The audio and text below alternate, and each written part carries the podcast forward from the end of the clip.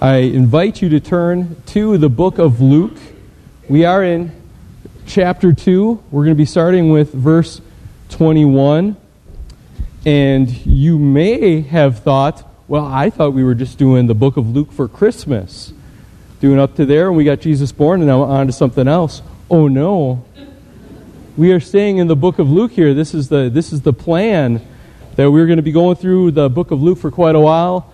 I hope, God willing, that we will uh, be able to teach and preach through the entire book of Luke. That's going to take a while. It's a long book, so we may not do it all in one chunk. We may do it in uh, two or three blocks and have some other material in between there, but I plan to stay in the book of Luke for a while. So I hope that uh, you're able to settle into that, enjoy that. And remember, this is a divinely inspired presentation of our Lord Jesus Christ, the one that we are called to see and to savor and to love and to long for. So as we look at Scripture, we're looking primarily to see Jesus Christ and have our hearts and lives transformed by looking at Him. I know it is New Year's Day today, and perhaps some of you made New Year's resolutions like we tend to do, and those can be good things, and some of those last, and some of those you know, hopefully you've made it to uh, 11 o'clock with your New Year's resolutions. But oftentimes we make re- New Year's resolutions about something we want to do or something we want to accomplish. But I think sometimes the even more important thing is not just what we do, but what do we love? And what are we going to decide to love, to long for this year? And this passage will speak to us in that area. That's a great thing about going through uh, scripture like this. We're going to hit parts that we're more familiar with, parts that we're less familiar with. And all of it is God's inspired truth for us. So we're going to be reading, uh, we'll read this in sections. Uh, Luke chapter 2, we'll start with verse 21. And basically, here we're going to have, we're going to see some of these um, what happens shortly after Jesus is born, some of the Hebrew rituals that are were given that they're going to fulfill. And then part of that is they are going to make a journey to the temple and they're going to meet two special people at the temple. And we're going to be seeing them in a little bit. So the first point here that we look at, we're going to see that his parents, Jesus' parents, uh, brought Jesus to the temple in faithful obedience to God's law. So let's read here, starting verse 21. At the end of eight days, when he was circumcised, he was called Jesus, the name given by the angel before he was conceived in the womb. And when the time came for their purification, according to the law of Moses, they brought him up to Jerusalem to present him to the Lord. As it is written in the law of the Lord, every male who first opens the womb shall be called holy to the Lord and to offer a sacrifice according to what is said in the law of the Lord a pair of turtle doves or two young pigeons. All right, let's stop and let's look at this section here. Because what we see is there are three Hebrew ceremonies that are packed into these verses uh, that uh, his parents fulfill. And of course, when we talk about Joseph and Mary as his parents, they're both his legal parents. Joseph was not his biological father because of the virgin birth, uh, but legally he was his father, and they're fulfilling the, the duties that they would do as faithful Israelites. And the first of these was uh, the rite of circumcision. And so circumcision was a sign of the covenant. It was given by God to Abraham, Genesis 17 you want to jot that down, you can take a look at that uh, sometime.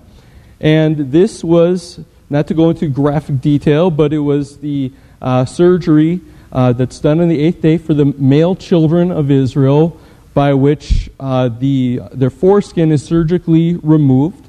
And it symbolizes the, the cutting away of sin and of holiness, make, setting them apart to the Lord, and including them in God's covenant people of Israel at this time also is when they officially gave Jesus' name. They would do this at the time of uh, circumcision, and it says that his name was called Jesus. And it informs us here that this was a name that the parents didn't pick the name here. A lot of times it can be significant when parents pick the name, but this was one that was picked by the Lord, communicated to them by the uh, angel Gabriel that appeared to them, and they were told to name uh, the child Jesus. And in Matthew 121 explains that a little more. It says, uh, And she will bear a son, and you will call his name Jesus. Why? For he will save his people from their sins. That his name related to what he was sent here on earth to do, to save his people from their sins. And that's what the name Jesus literally means. It means the Lord saves. Now, one thing you might find interesting, we say Jesus, that's how we pronounce it. And if we were reading this in the Greek New Testament or in Hebrew, uh, it would be pronounced a little bit differently. And in the, the Greek New Testament, because you ever notice how names in different languages, they change forms a little bit. So we tend to say Jesus, uh, which comes more from the Latin, but in Greek it was uh, basically Jesus. And the Hebrew way that you would say this was basically Yeshua. Say that with me Yeshua. And it was basically the name Joshua, or form of that. So, which was a fairly common name, but it was specifically given because of its meaning that it means the Lord saves. And that would be Jesus' mission, why he was put here on earth to do. Born to, to live and to die, to save us from our sins. And one thing also that's kind of interesting to note that circumcision was to be done on the eighth day. So if you think about this, in a sense, we're kind of doing the book of Luke in real time right now.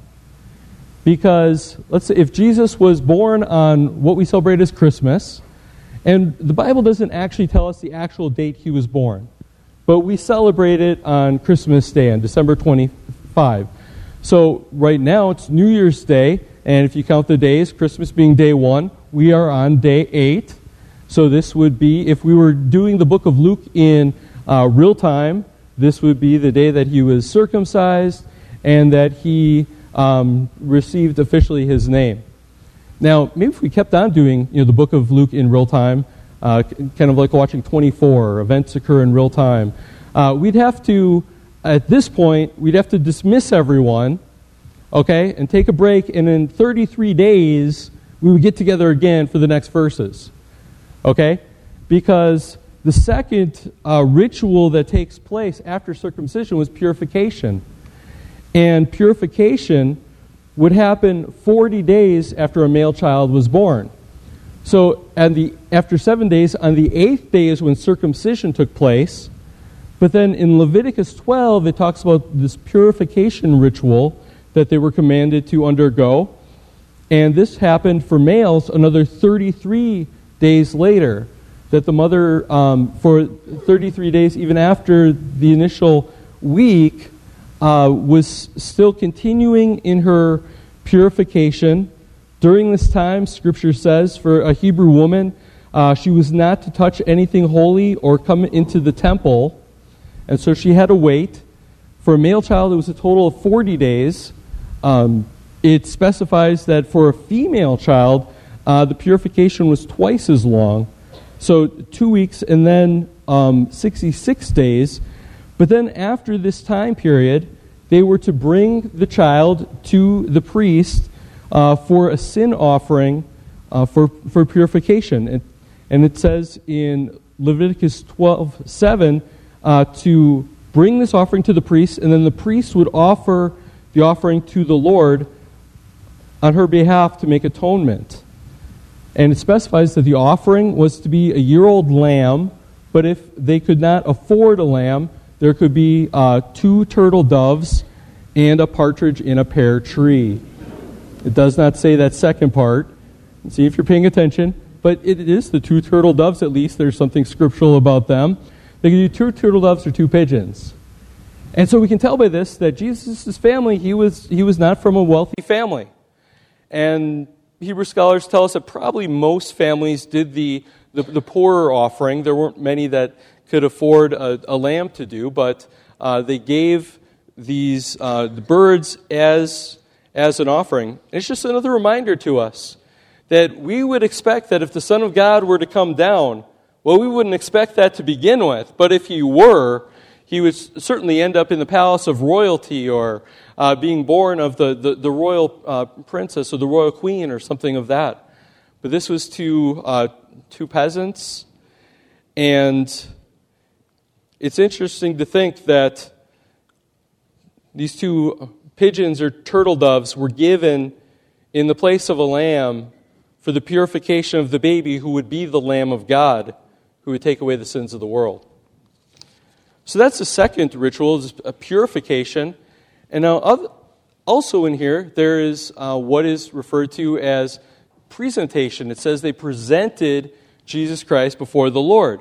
And sometimes this can be referred to as consecration or dedication.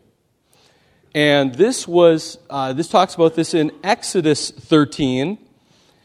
And in Exodus 13, God commands that the firstborn males of all living things, so not just uh, people, but also animals, every living thing among the Hebrews belongs to the Lord, both man and animal.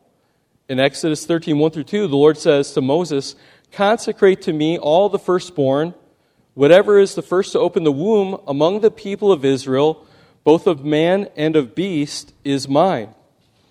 And then there's some further explanation given of this.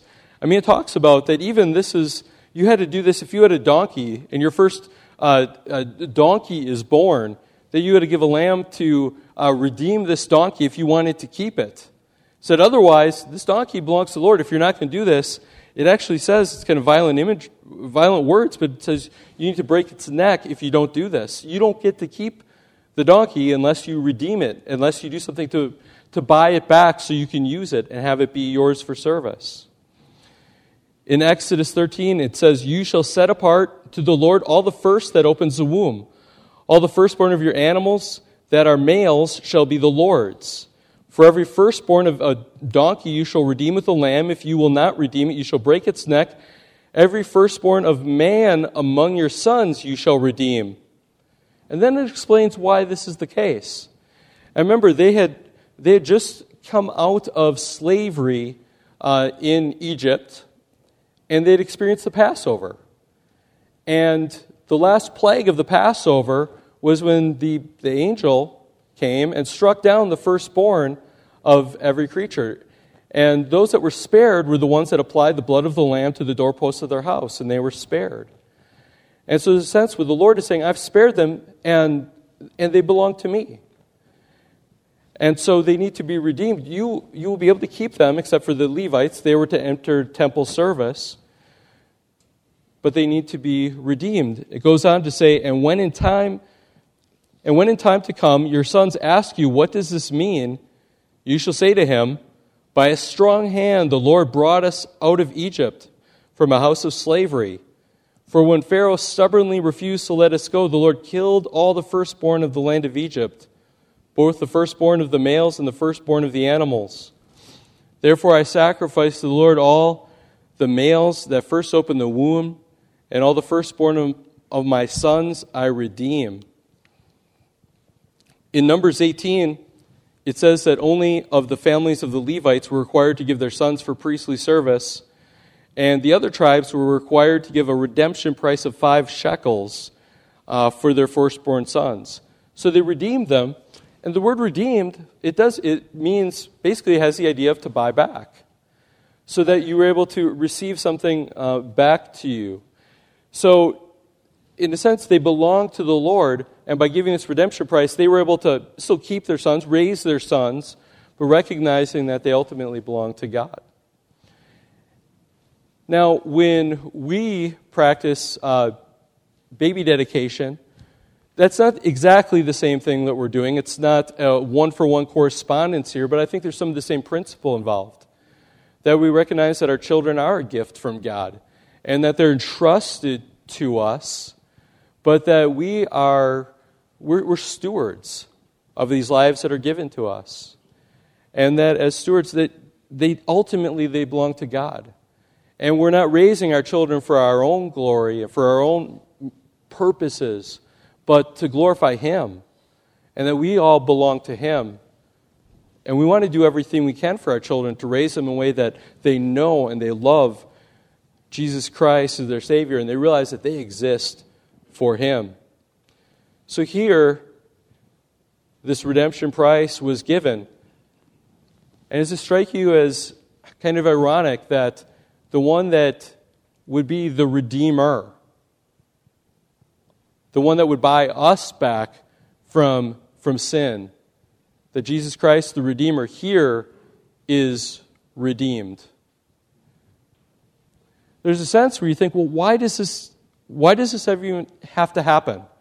I mean, Jesus Christ is not a normal person. He is, he is a Lord. Shouldn't he not have to undergo these things? Shouldn't there be exceptions for him? I think sometimes we, we recognize where there are exceptions to the rules. I know sometimes it, it drives my kids uh, crazy. We have certain rules that they can have, uh, they can only have pop on the weekends. And they can just have one. And sometimes at meals, you know, dad will choose to still have a, a pop. And well, how come dad gets to have a pop? Well, it's, it's good to be dad.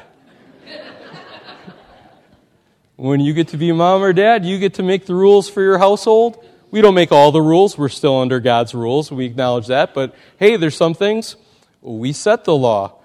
Okay, and you kids get to be under it. It's for your good. But mom or dad wants to have a pop. We're going to have a pop. And there's a way you realize that's how it is.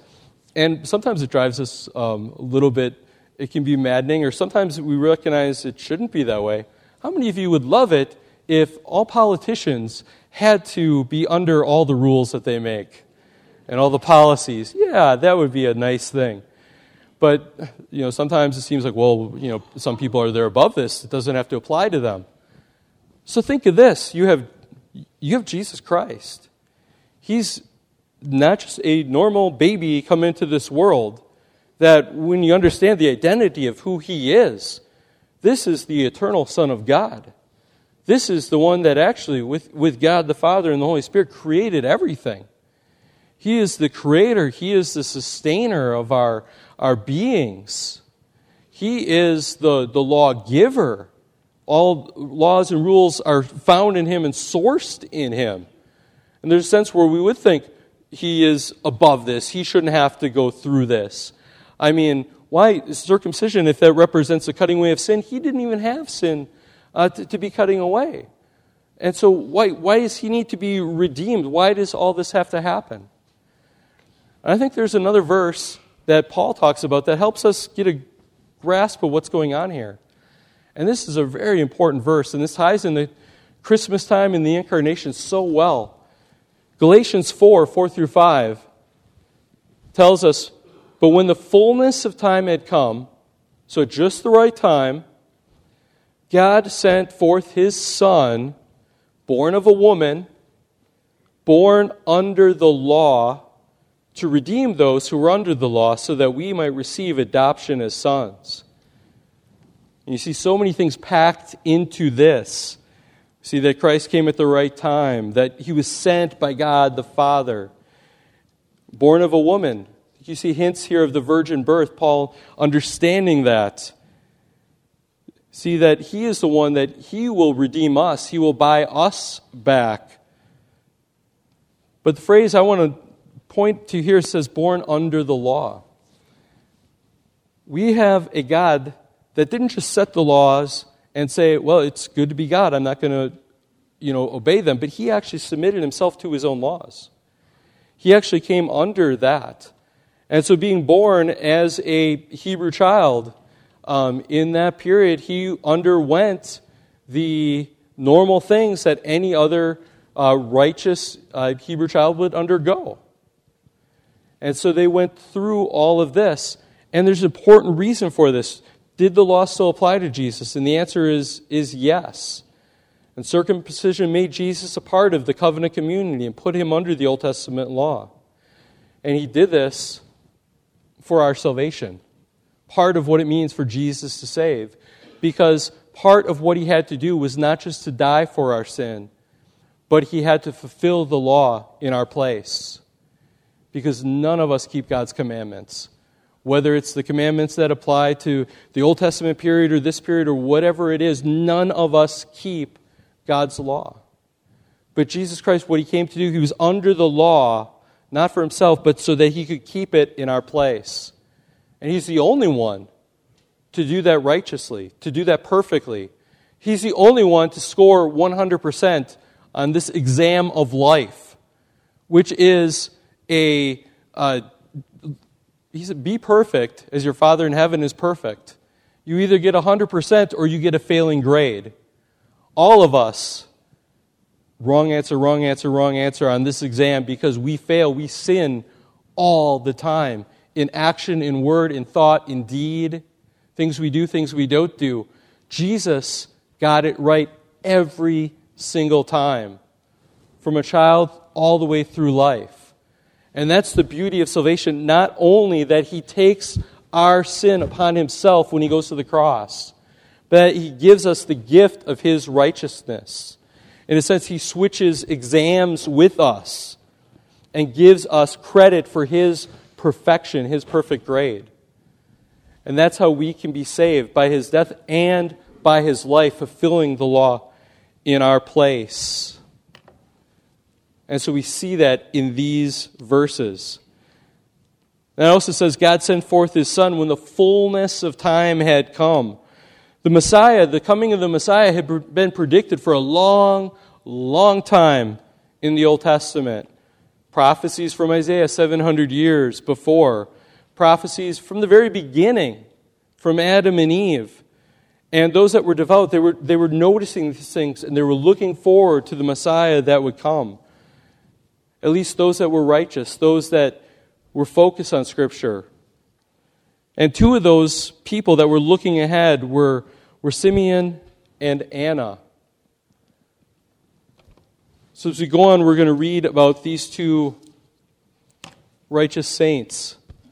Let's start reading in verse 25. We're going to see that Simeon is a righteous man waiting for, it says, the consolation of Israel. Now there was a man in Jerusalem whose name was Simeon, and this man was righteous and devout, waiting for the consolation of Israel, and the Holy Spirit was upon him. And it had been revealed to him by the Holy Spirit that he would not see death before he had seen the Lord's Christ. And he came in the Spirit into the temple, and when the parents brought in the child Jesus to do for him according to the custom of the law, he took him up in his arms and blessed God and said, Lord, now you are letting your servant depart in peace according to your word. For my eyes have seen your salvation that you have prepared in the presence of all peoples, a light for revelation to the Gentiles and for glory to your people Israel. And his father and his mother marveled at what was said about him. And Simeon blessed them and said to Mary his mother, Behold, this child is appointed for the fall and rising of many in Israel, and for a sign that is opposed and a sword will pierce through your own soul also, and so that the thoughts from many hearts may re- be revealed. We're going to see Simeon and we're going to see Anna here in a second. And both of uh, these individuals have a few things in common. Both were, were aged, up there in years. It specifically says that for Anna, we infer that from Simeon. Both were very devoted to God. Both were prophets. And both were filled with expectancy. They were expecting, looking forward to the Messiah. They were waiting for him. It was the one thing that they wanted to see. Their hearts were set upon him. So we see Simeon here, and he's given a special word from God. I mean, we don't know when our time is, but he knew that he would not leave uh, this earth before the one thing that was on his bucket list was that he was going to be able to see the Messiah. You know, we have things on our list that we would like to do before God takes us, and we don't get to do all those. But he knew that he would not be leaving until the Messiah came. He had special revelation about that. And it says that he had been waiting for the consolation of Israel. To console someone is to comfort them. When they're going through difficulty, when they're going through a rough time, times of sorrow and anguish. And Israel was under oppression. there was uh, political, there was spiritual uh, pain and anguish that they were feeling. And the Messiah would come and he would give consolation, he would give comfort to them. And Jesus Christ can be referred to as, as the counselor, as the, the, the comforter. Now, some of you might remember that Jesus Christ refers to the Holy Spirit as the, the counselor or the, the comforter, the helper. The word paraclete there can be translated in many different ways. Maybe you think, well, that, that refers to the Holy Spirit. He's the comforter. But remember what Jesus said. He said, I will send to you another comforter. So another means that there was one before. So Jesus was coming and he would be the consolation of Israel, of, of the people of God. It says in verse 30 and 31, we can notice here,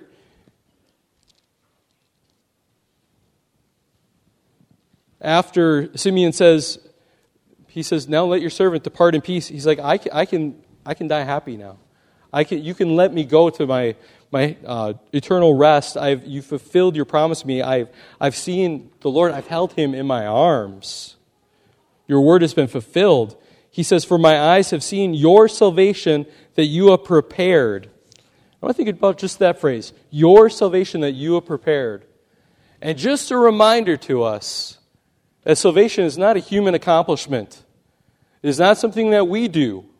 It is not by our effort, by our will. This is something that God does and that He gives to us. Salvation is a gift by Him given to us. And in verse 32, it says that He would be a light for revelation to the Gentiles and a glory to your people Israel. Now, the part, the glory to your people Israel, that probably wouldn't have been uh, quite as uh, big news to them. They would have expected the Messiah to be for the glory of the people of Israel. But the part that would have been news here was that he's also a light to the Gentiles, to those that are not Jewish. A light of revelation that God would deal with. He would give comfort to Israel, not just by, not by judging them and by putting them uh, in, in, in bondage, but by giving them the gospel and this would change the Gentiles. This would change how the righteous even treat God's people, Israel. And think of how much that, those words that God prophesied through Simeon have come true. My guess is by far the most people here, you are not of, of Hebrew lineage. There might be some of you, and, and praise God if that's the case. But we probably come from different nationalities, and uh, there's probably many that we could list even in this room. And this was part of God saying that Jesus Christ was not just going to still be for the Jewish people, but that it would be for all the nations, all the different peoples, people groups of this world. And think of how that has been fulfilled in such a powerful way. Verse 34, it says, would be for the rising, the fall and rising of many in Israel. When people encounter Jesus, their lives are changed one way or the other. Things do not stay the same. He is either salvation or a stumbling block to people if they really encounter him for who he is. When people accept him, others, others choke on him and stumble upon Jesus for who he is. Those who accept him are raised to new life. Those that reject him are brought eventually to, to ruin. Jesus would cause conflict. At one point in Matthew 1034, Jesus would actually say, Do not suppose that I have come to bring peace to this earth. I did not come to bring peace, but a sword. That there's a sense that Jesus, in a sense, he causes conflict. Not that he wants to cause conflict for conflict's sake, but it just does because darkness has conflict with the light. Darkness hates the light, and Jesus is the light. And so people are forced to choose to accept him, to love him, or eventually, as it says in verse 35, the, the, the, real thoughts of their hearts are revealed. That people can be good to everyone around them and be, tend to be very good people. But when it comes to, to Christ, when it comes to, to God Himself, they may love and accept everyone else, but they, but they reject and they have a problem with, with God, the one that matters most, the one that they're put here for. I also notice in verse 35 there are these great words that they have. Think of, you know, Mary and Joseph. They're here with their new eight day old baby. And he tells them these things, and they're marveling at these things. But Simeon also gives them a word that this would not just involve salvation, but it would also involve suffering. And he says to them, especially to Mary, his mother, and a sword will pierce through your own soul also. The word here for sword is, is not just a little tiny sword. This is a word that's used for a big, a broad sword, a big double sided sword. None shall pass. Okay? And this would, this would strike her soul. It's a tough thing to see your children be hurt. And this past week um, at, at our house, Joel, our five year old, I was at work and I got a text that Joel had had fallen and he, uh, he just tripped on something in the living room and he hit his, hit his mouth on the coffee table and knocked out a tooth. The whole thing came out, like the root and everything. Now, I know he's five, so eventually, you know, it's a baby tooth that's coming out eventually, but it wasn't supposed to be coming out for a while. Uh, so, um, you know, even something like that, okay, it's a, it's a baby tooth and all this, but you know, I come home from from church and he's on the couch and he's you know cuddled in there and uh, looking you know pretty miserable, but hanging in there. He's got his mouth stuffed full of uh, paper towel and uh, trying to you know soak up things, and you know you're just your heart. And you've had things where your kids have gotten hurt, and it, it pierces you. What about when you hear your kids are having a tough time at school? Maybe things are there's some rejection. They're not people are making fun of him, something like that. Wow. Think of what Mary would experience one day from her son. That her son would be spat upon, rejected by everyone that, that pretended to be his, that called himself friend and followers. That they would, most of all of them would turn their back on him. That the whole people, the whole nation, literally the whole nation would gang up on him to have him, to have him beaten, to have him accused to make him this, this, this scapegoat for uh, just everyone's problems. That he would be whipped, that he would be beaten, that he would be, he would be nailed to a cross, hung up there in shame and suffering for us. Jesus came to save, and that's how he would come to save. And Simeon's telling Mary, this is going to be a, this is going to be a sword through your heart also. But that's what Jesus came to do. He literally was born to live and to die for our sin. It also mentions Anna here. Finish reading. And there was a prophetess, Anna, the daughter of Phanuel of the tribe of Asher, and she was advanced in years, having lived with her husband seven years from when she was a virgin, and then as a widow until she was 84.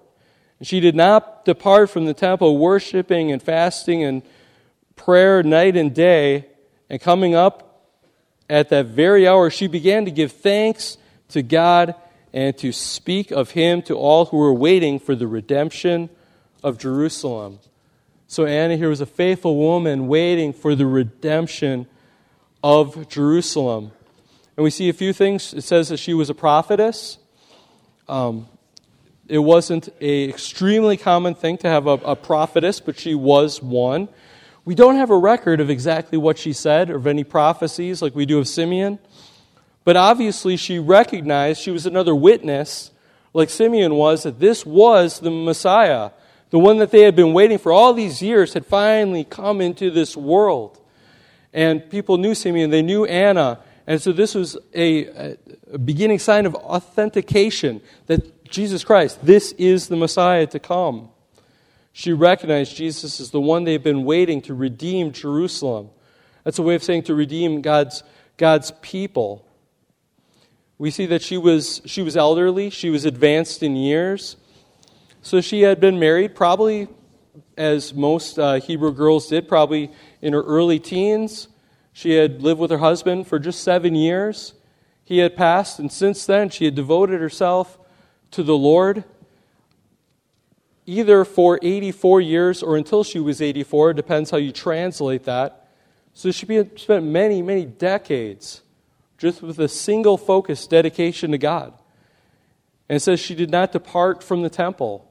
Now she may have gone home to sleep, uh, but at the very least, it means that every waking hour she was there. And she was there worshiping and fasting and in prayer um, constantly. We see a few things about her life and what she was about. It was about waiting for the Messiah, looking forward to him, being consumed, longing for him. Her life was about worship, that she, it says that coming up that very hour, she began to give thanks and her life was about witness and to speak of him to all who were waiting for the redemption of Jerusalem. That she did not keep this to herself. She was telling people that he is here. He is here at last. The Redeemer has come. Let me just finish by giving us this application. You have here, you have Simeon and you have Anna. And they, sometimes they function as kind of these, these watchmen that they were living at the end of the Old Testament period, waiting for the Messiah who was promised for uh, millennium, for centuries, for, for their long lives, and well before that. And they were watching and waiting to see would he come? When would he come? And they finally, they finally see he is here now. Their hearts are filled with joy. Our you and I, are we watchmen for Christ? Christ came a first time, and he will come again. I mean, Simeon, Anna, they took prophecy seriously. They took it seriously that the, the Messiah would come. And we've been told after Jesus departed, Men of Galilee, why do you stand looking in the heavens? This Jesus who was taken up from you to heaven will come in the same way you saw him go into heaven. In Matthew 25, 13, it says, Watch therefore For you know neither the day nor the hour. None of us have been promised that He's going to come back during our lifetime. We hope so. We pray so. But we're supposed to keep watching regardless every single day.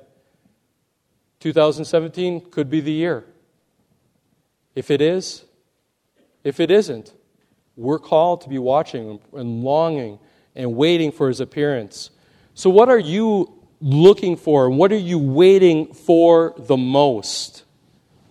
I mean, there were people this past year that they received their lifelong thing, that they were waiting their whole life for the Cubs to win the World Series. And they finally did. And some people were they're around at the end of their life to see that. And wow, they saw that, but so what? What really changes? They had a, a celebration, but the world does not change by that happening. Are we going to wait for that? You could spend your life waiting for perhaps this year Detroit will win the Super Bowl. But what are we looking for? What really matters? Think about this what you love, you look for, and what you look for, you love. I mean, sometimes that's, you, you know what you love because you're waiting for that package to come in the mail from Amazon because you have that order of that thing that you want. And you're looking forward to this and you're excited. Or for that movie to come out, or for uh, the, the next break to come for, for students. All these different things. What you look for, you love, and what you love, you look for. And let us be people that are watchers, that long for the return of Christ, that long for Him to be with Him one way or another. And for as many years as God has you on this earth, may you, may we all persevere in watching and waiting for Jesus Christ for our salvation. The ones that our hearts need to be oriented to. Paul, at the end of his life, said, Henceforth there is laid up for me the crown of righteousness, which the Lord, the righteous judge, will award to me on that day, and not only to me, but also to all who have loved his appearing. Some translations say all who have longed for his appearing. Christians, do we love Jesus? Do we long to see him? And if we wait here for him to come, will we look to him and will we cultivate our hearts that we long for him more? because that's what we were created to do. And that's the heart of what worship is. And let me tell you this just as Simeon, when he knew that he had received Jesus into his arms, he could depart in peace. Once you have received Jesus Christ into your life as your Lord and Savior, when you have put your trust and faith in Him, you can know that if it is your time to leave, you can depart in peace, knowing that you have received He who came to redeem you from your sin. Let's pray.